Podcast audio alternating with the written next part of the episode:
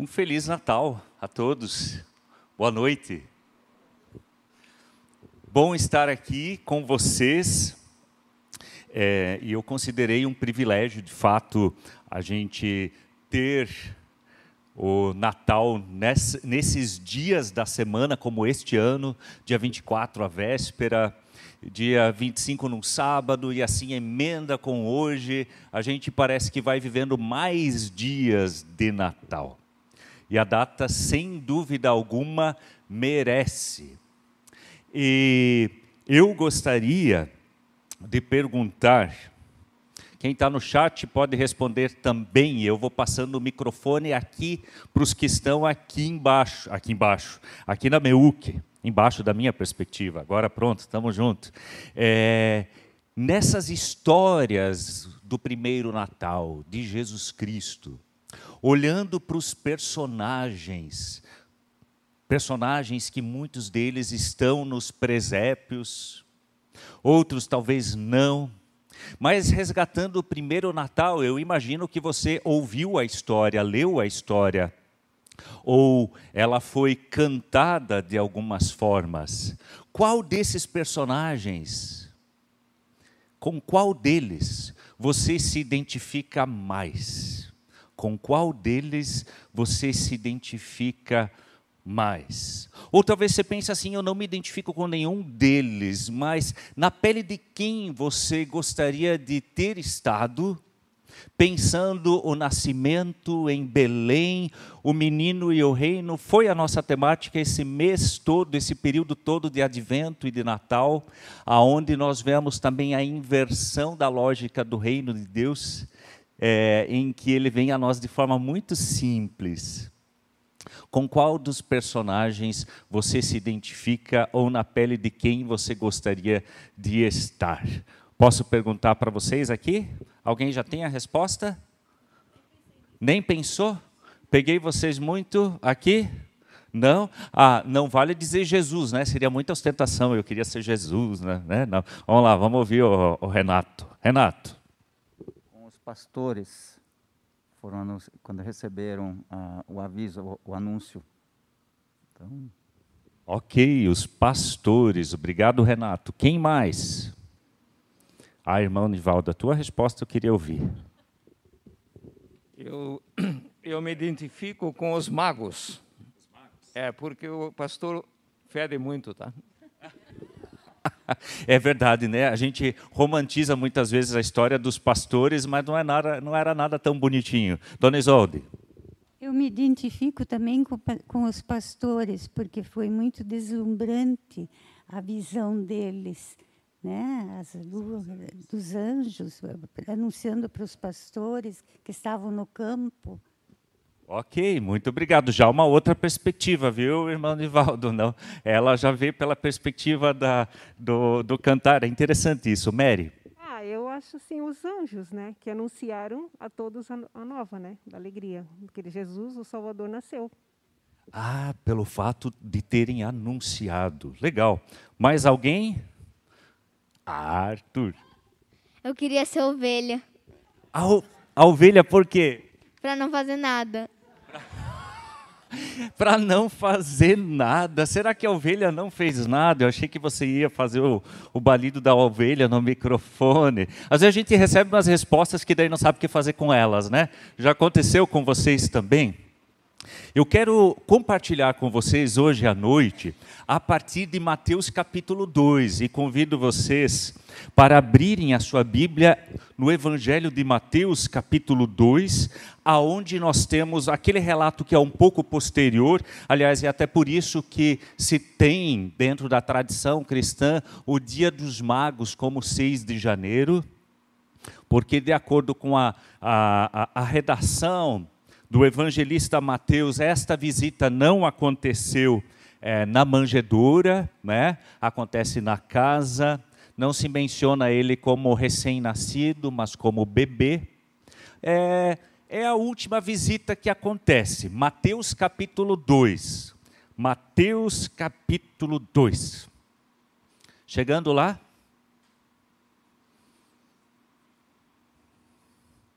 Ok. Mateus capítulo 2.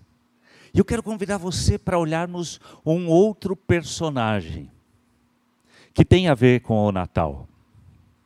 E a pergunta que eu faço é: será que ele tem a ver com o Natal de todos nós? Mateus capítulo 2, versículos. Você pode deixar a Bíblia aberta, nós vamos em alguns momentos olhar outros versículos deste mesmo capítulo. Passo a ler o texto, faço por meio da nova versão transformadora. Jesus nasceu em Belém, versículo 1. Jesus nasceu em Belém, na Judéia, durante o reinado de durante o reinado de Herodes. Nós vamos olhar a perspectiva do Natal a partir do Herodes nesta noite. Por esse tempo, alguns sábios das terras do Oriente chegaram a Jerusalém e perguntaram: Onde está o recém-nascido rei dos judeus? Vimos sua estrela no Oriente e viemos adorá-lo. Ao ouvir isso, o rei Herodes ficou perturbado e com ele todo o povo de Jerusalém. Reuniu os principais sacerdotes e os mestres da lei e lhes perguntou: Onde nascerá o Cristo? Eles responderam: Em Belém da Judéia, pois assim escreve o profeta. E você, Belém, na terra de Judá, não é a menor entre as principais cidades de Judá, pois de você virá um governante que será o pastor do meu povo Israel. Então Herodes convocou os sábios em segredo e soube por eles o momento em que a estrela tinha aparecido. Vão a Belém e procurem o menino com atenção, disse ele. Quando o encontrarem, voltem e digam-me para que eu vá também e o adore. É interessante, é óbvio que a intenção de Herodes não era adorar a Jesus Cristo. Você que já leu a história, é o sinal aí que o Richard está fazendo. Você que já leu a história, e se não, você que vai acompanhá-la essa noite. Mas a história do primeiro século vai nos dizer que eh, Herodes era um governante, sim, extremamente violento. Então não é de se estranhar o que o relato bíblico vai nos apresentar dele. Ele, inclusive, para os padrões da época, não, eu não estou falando só apenas de padrões século 21, direitos humanos. Para os padrões da época, ele era tido como alguém bastante violento, porque ele fazia de tudo para alcançar seus objetivos. Você conhece esse perfil? Que eu vou alcançar minha meta, não importa quem sofra, só que ele tinha o poder. E ele fazia de tudo para continuar com o poder ou no poder. Para você ter uma ideia, a história do primeiro século vai nos relatar, inclusive, que ele chegou a matar alguns integrantes da corte que poderiam ser uma ameaça para ele. Também mandou matar familiares para se assegurar por mais tempo no trono. Então é desses que você não quer na sua casa no dia 24, no dia 25, na ceia de Natal, sabe como é que é? Nem na virada do ano. Pois bem, o poder a qualquer custo. Leio ainda, você tem ainda o texto aberto, o versículo 16. Quando Herodes se deu conta de que os sábios o haviam enganado, ficou furioso enviou soldados para matar todos os meninos de dois anos para baixo em Belém. E seus, Belém e seus arredores, tomando por base o relato dos sábios acerca da primeira aparição da estrela. Por isso, o cálculo até dois anos, provavelmente no cálculo dele uma margem de erro, né? margem de erro para mais, para se garantir. E isto, isso não consta no relato da história, só na Bíblia. E por isso também podemos ter como histórico. Mas por qual motivo? Era só mais uma, era só mais uma das expressões de violência e das atitudes autoritárias e desumanas de Herodes. E calcula-se aqui pelo tamanho, alguns historiadores tentaram calcular quantas crianças talvez morreram nessa perseguição, quantos meninos.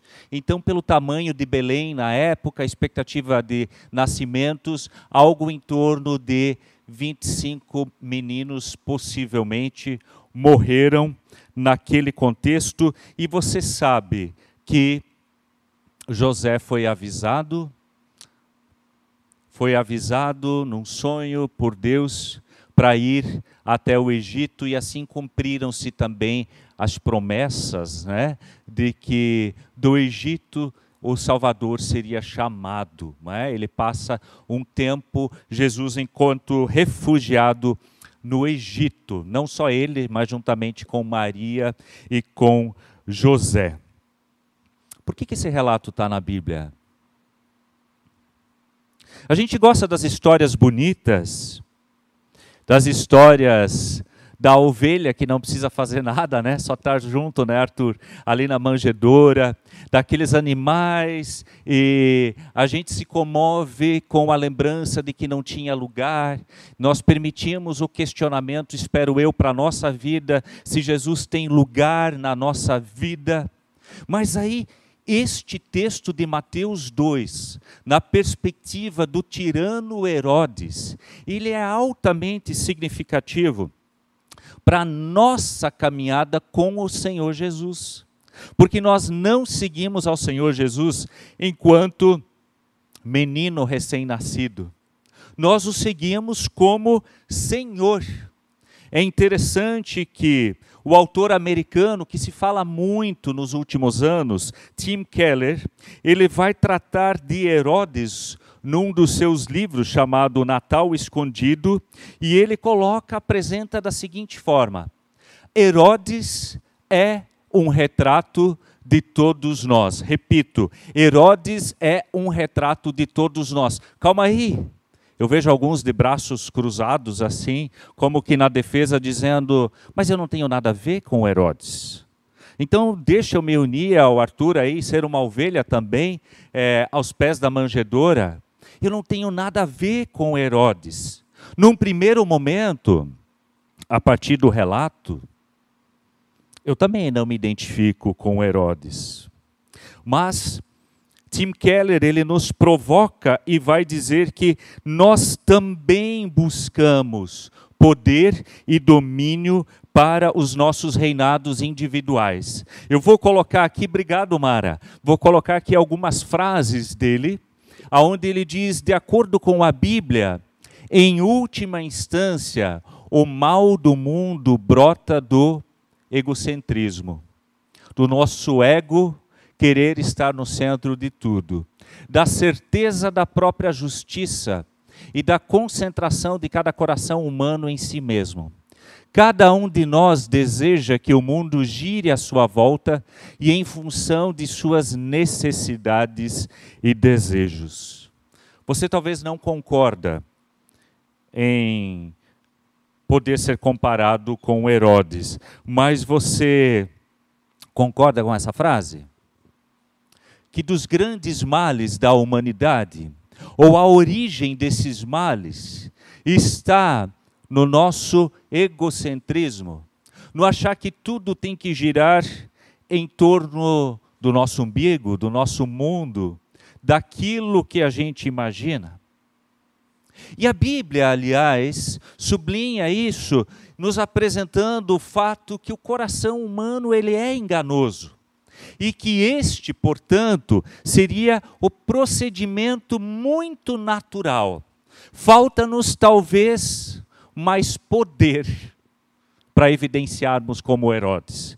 Por outro lado, podemos dizer, quem sabe já fomos mais civilizados, já somos.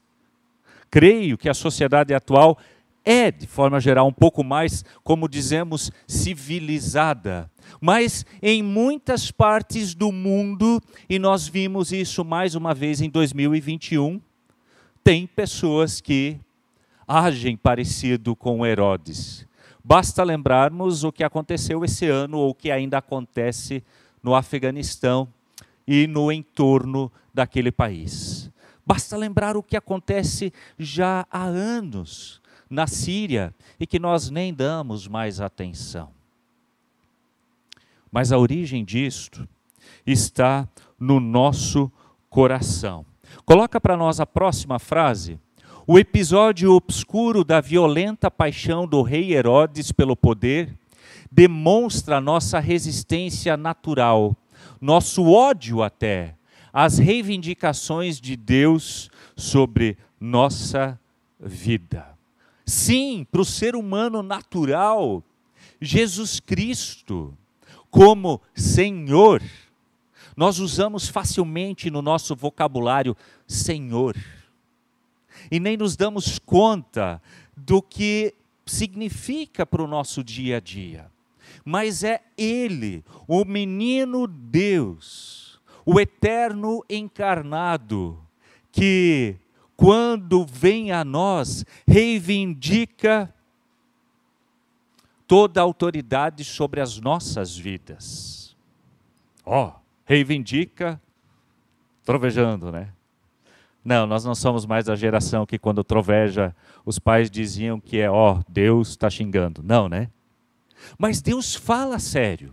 Deus fala de forma muito amorosa em Jesus. Mas quando Jesus chega à manjedoura, ele está falando em amor, mas em sinceridade e confrontando o nosso ego. Ele está confrontando também os modismos evangélicos da atualidade aonde pessoas não entendem que Jesus, quando veio, ele reivindica toda a autoridade sobre nossa vida. E você sabe que um dos modismos evangélicos é as pessoas reivindicarem suas vontades em nome de Jesus. Depravação total total deturpação do que significa o senhorio daquele que veio como menino, daquele que veio para estar no controle e não ser controlado. Nós poderíamos refletir nos vários movimentos do cristianismo com seus altos e baixos, mas também a partir das histórias da religião e geralmente vão se apresentar como meios em que o ser humano quis controlar o divino. Deus se desarma em Jesus e nos convida para nos rendermos nas mãos do Onipotente que se revela em toda fraqueza e humildade. Você consegue concordar um pouco com essas frases deste autor americano? Você consegue concordar um pouco com o que nos é relatado em Mateus 2? A vinda de Jesus e o seu confronto com as nossas vidas é algo antinatural. É alguém chegando na porta da nossa vida, se você prefere o diálogo, o discurso, é Jesus batendo a porta do seu coração e dizendo: o trono da sua vida também é meu. Eu vim como rei do universo e, portanto, tenho direito a reinar sobre sua vida também. E por isso nós preferimos o Natal da família tão bonito. Foi bonito o seu Natal? O meu foi também. Eu não tenho nada contra o Natal da família, tá? Não tenho nada contra reunir família. Fizemos todos os movimentos, estávamos na família dos meus sogros, estávamos na minha família de origem, desci a serra com previsão, olhando para o Waze, chegar em tempo, acidente em Piraberaba, andei dois quilômetros ali em Piraberaba, antes de chegar na 101 e levei 55 minutos. Aí eu já estava olhando, né? Quem que eu conheço que tem moto que poderia vir me buscar aqui? E ninguém que tem, um, que tem moto que eu lembrava e liguei é, atendeu, né? Talvez foi melhor assim. Mas nós não estamos no controle. Claro, não quero me justificar, deveria ter saído uma hora mais cedo ainda. Mas a gente prefere o Natal da família, o Natal Joinville está assim esse ano, né? É, o, o, Joinville tem Natal de novo. É o discurso, né? Porque tem luzes, isso é bonito, está tá bem decorado, é bacana. Esse é o Natal que agrada o nosso coração. O Natal de Jesus, num primeiro momento, é um confronto com o nosso coração, com o coração natural, do ser humano natural, eu digo, do ser humano que ainda não rendeu a sua vida ao senhorio de Cristo. Ou aquele que está no desafio de, como eu também diariamente, Senhor, continue tu sendo Senhor e eu servo teu, não o contrário. Mas, coloca aí a última frase dele para nós. Se o Senhor nascido no Natal é o verdadeiro Deus, então ninguém o buscará, a menos que nosso coração seja transformado de maneira sobrenatural, a fim de desejá-lo e buscá-lo. E aí talvez você entende porque algumas pessoas não se interessam por Jesus Cristo. É antinatural buscar alguém para reinar minha vida. Primeiro eu tenho que conhecer esse Senhor. Primeiro eu tenho que saber que Ele é confiável. Eu preciso renovar a confiança no sentido de entender que Ele, Ele tem o melhor para mim. E quando eu insisto que eu quero ir para esse lado e Ele vai abrindo as portas para cá, de entender que mesmo assim Ele continua sendo bom. Como diz a canção, Ele continua sendo bom, Ele continua sendo Deus. Esta também é a mensagem do Natal. Se Cristo nasceu numa manjedoura, abrindo mão de todo o poder, e, além de abrir mão de todo o poder, se render à vontade do Pai, Cristo sabe o que significa nós aceitarmos o seu senhorio.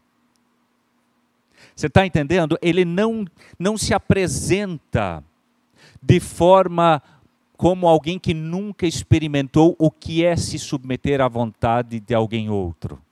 Quando Jesus nos convida para sermos seus seguidores e para nos rendermos a Ele, aos pés da manjedoura, e aos pés da manjedoura também aos pés da cruz, Jesus, Ele está nos dizendo: siga-me, porque eu vivi o caminho da submissão, eu fiz a vontade do meu Pai, eu vim ao mundo, eu encarnei, eu desci um baita degrau. Eu entrei na realidade de vocês. Foi difícil na reta final. Eu disse, Pai, passa de mim esse cálice, mas ao mesmo tempo sempre à disposição, não a tua vontade, mas sim a minha. Você entende que Jesus te compreende no que é render-se a alguém que está acima de nós. Então, por isso, nós podemos, como discípulos, inclusive, inclusive, nos entregarmos e seguir esse exemplo de Jesus. Ele se rendeu. Vai na contramão, sim, como eu já mencionei, é totalmente contrário ao discurso que nós gostamos no século 21. Minha vida, minhas escolhas, meu corpo, minhas decisões, meus direitos, minha opinião, minha verdade, a verdade que eu construo e que eu defino a partir daquilo que me agrada. Isso é um confronto total com a mensagem do Natal. E Jesus nos pergunta também no dia de hoje se ele de fato está reinando nas nossas vidas. Ele é rei, ele é o soberano das nossas vidas. Ele governa, ele dita o norte ou sou eu.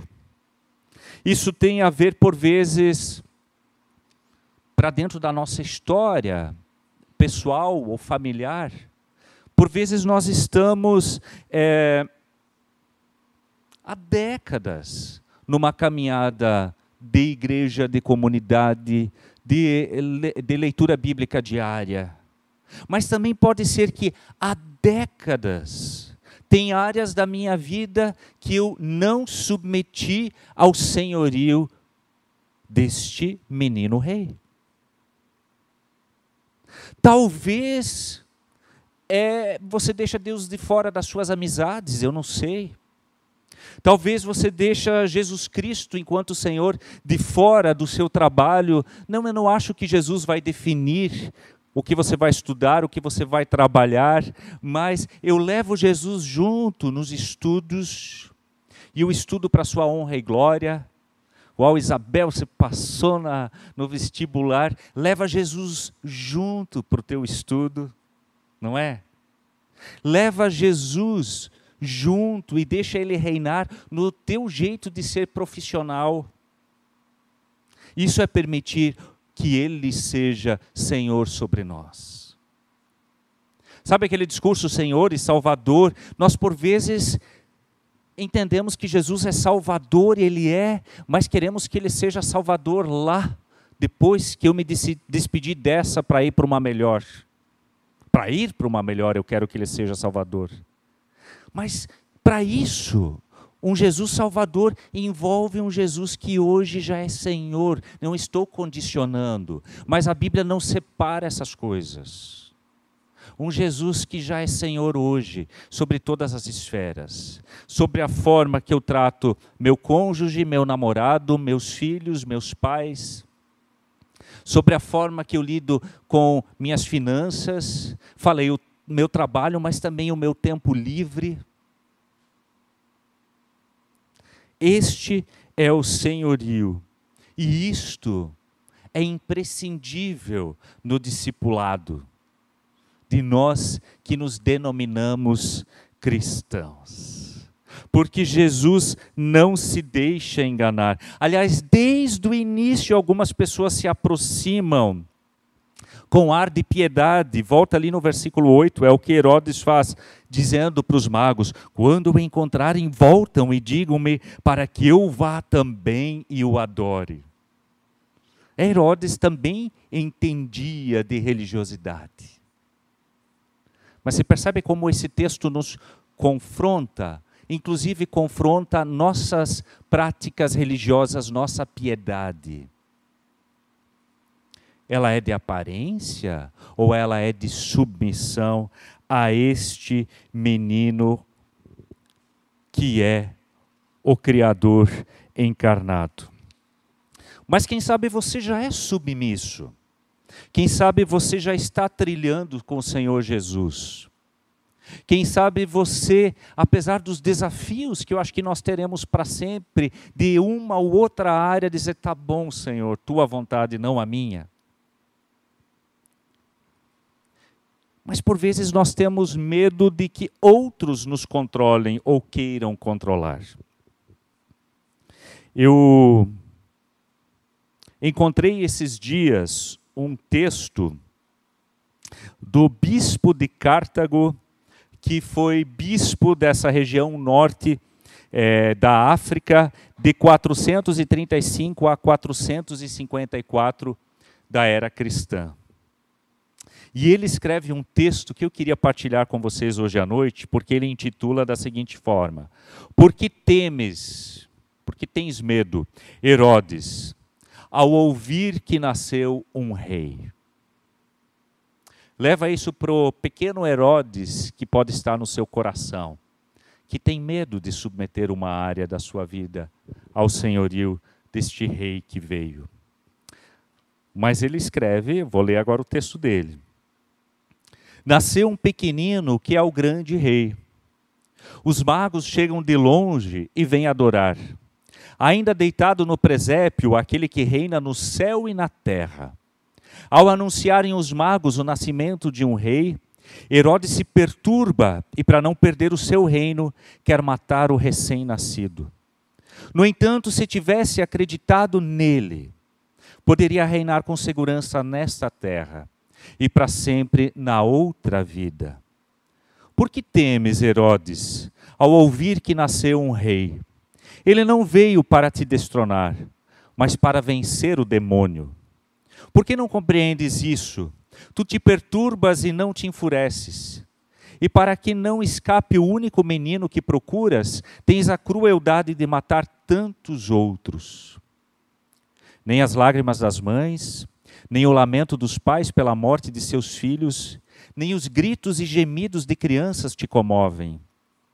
Matas o corpo das crianças, porque o medo matou o teu coração. E julgas que, se conseguires teu propósito, poderás viver muito tempo, quando precisamente é a própria vida que queres matar. Aquele que é a fonte da graça, pequenino e grande ao mesmo tempo, reclinado num presépio, apavora o teu trono.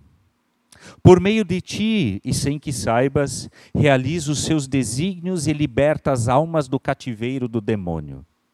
Receba como filhos adotivos os filhos dos que eram seus inimigos.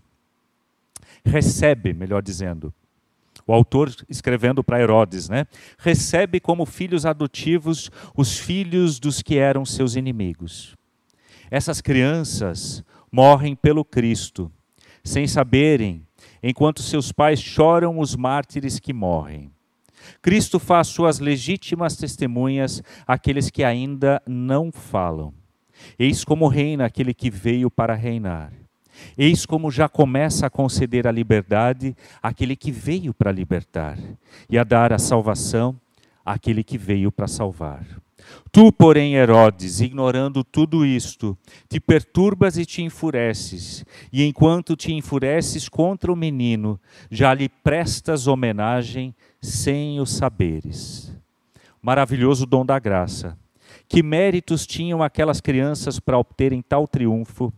Ainda não falam e já confessam a Cristo, ainda não podem mover os seus membros para travar batalha e já alcançam a palma da vitória. É, o nome deste bispo é Kudvult Deus, se eu sei ler direito, e eu não sei ler direito em latim. Mas, pois bem, assim ele era conhecido, mas o que me chama muita atenção nesse texto, Herodes se perturba e para não perder o seu reino, quer matar o recém-nascido. No entanto, se tivesse acreditado nele, poderia reinar com segurança nessa terra e para sempre na outra vida. É muito interessante porque, nesse sentido, esse bispo do século V, ele percebe também um aspecto de Herodes natural no ser humano. O nosso medo o nosso medo de entrega, o nosso medo de abrirmos mão daquilo que conquistamos, de postos que almejamos, quem sabe de status, ou do reinado dos nossos pequenos castelos de areia. É. O controle é o desafio para todos e em todas as épocas, mas ele traz também a questão: se ele tivesse entendido que submetendo-se ao reinado de Cristo, não se perde, mas se ganha. Se eu entendesse, se você entendesse, em todos os desafios, naquelas situações que nos apegamos pensando num novo ano, naquilo que alcançamos nos anos idos e que não queremos, como se diz, largar o osso. Que se eu largo o osso e eu entrego para Jesus, eu não perco, mas eu ganho. Eu ganho por quê? Porque aquele que reina e quer reinar na sua vida, coloca a frase do Evangelho de Lucas. Quando o anjo anuncia a Maria, ele diz: Este será grande e será chamado Filho do Altíssimo. Deus, o Senhor, lhe dará o trono de Davi, seu pai. Ele reinará para sempre, para sempre. É, eu quero enfatizar o para sempre sobre a casa de Jacó, que simboliza todo Israel, todo o povo de Deus. E o seu reinado, o para sempre, é destacado com uma repetição, com outras palavras ali, que este reinado dele não terá fim. Herodes se apegou de tal forma querendo manter o seu reinado, e você sabe que o máximo que nós conseguimos fazer é deixar um bom legado para os filhos, e isso é bom. Marcar a nossa época, a nossa geração, para quem sabe, não sei, um posto de saúde, uma rua no futuro ter o seu nome. Mas quem vai lembrar de você? Desculpa, mas quem vai lembrar de você, de mim, daqui a 50, 100 anos? Eu me envergonho quando perguntam qual é o nome da tua bisavó e eu tenho que correr para aquela prima no WhatsApp que fez toda a pesquisa da família. Sabe como é que é? Os nossos reinados, eles têm fim. Mateus 2, versículo 19. Quando Herodes morreu, um anjo do Senhor apareceu em sonho a José no Egito. Levante-se, disse o anjo Leve o menino e a mãe de volta para a terra de Israel, pois já morreram os que tentavam matar o menino. Jesus não veio para realizar os teus sonhos. Jesus não veio para dizer um sim para o seu reinado ou para aquilo que você quer alcançar. Mas Jesus veio para vencer e destronar todos os poderes adversos a Deus. Isso inclui todos os poderes do império das trevas, mas inclui também o meu e o seu coração egoísta. Para quê? Para que sofrêssemos? Não. Para que pudéssemos participar do sonho de Deus, que é muito maior. Foi muito maior do que aquilo que Herodes alcançou e é muito maior do que os nossos sonhos individuais. Continue a sonhar sim, mas tenha Jesus como seu Senhor e submeta seus sonhos a Ele. Partilhe com Ele, Ele pode abrir portas de forma surpreendente. Mas ele veio para algo muito maior e concluo com estes dois versículos, três melhor de 2 Timóteo aonde Paulo diz a Timóteo: fiel é esta palavra. Se já morremos com Ele, e morrer com Cristo é morrer para a nossa vontade, é morrer para o nosso ego. Se já morremos com Ele, também viveremos com Ele. Se perseverarmos, também com Ele reinaremos. Se o negarmos, Ele por sua vez nos negará. Mas se somos infiéis, ele permanece fiel, pois de maneira nenhuma pode negar a si mesmo. Se perseverarmos, também com ele reinaremos. A ideia que o Novo Testamento nos coloca é, a partir da nossa caminhada com Jesus, de submissão a Ele, como Jesus se submeteu a seu Pai, um dia com Jesus reinaremos não nos nossos castelos e reinos que são passageiros, mas na sua realidade que é eterna. Natal, entregue o trono da sua vida àquele que é o Rei eterno e que em humildade veio lhe convidar para isto, para essa entrega entrega do controle, entrega do domínio, submissão de sonhos ao grande e eterno Deus, que quer que nós participemos um dia na eternidade do seu reinado.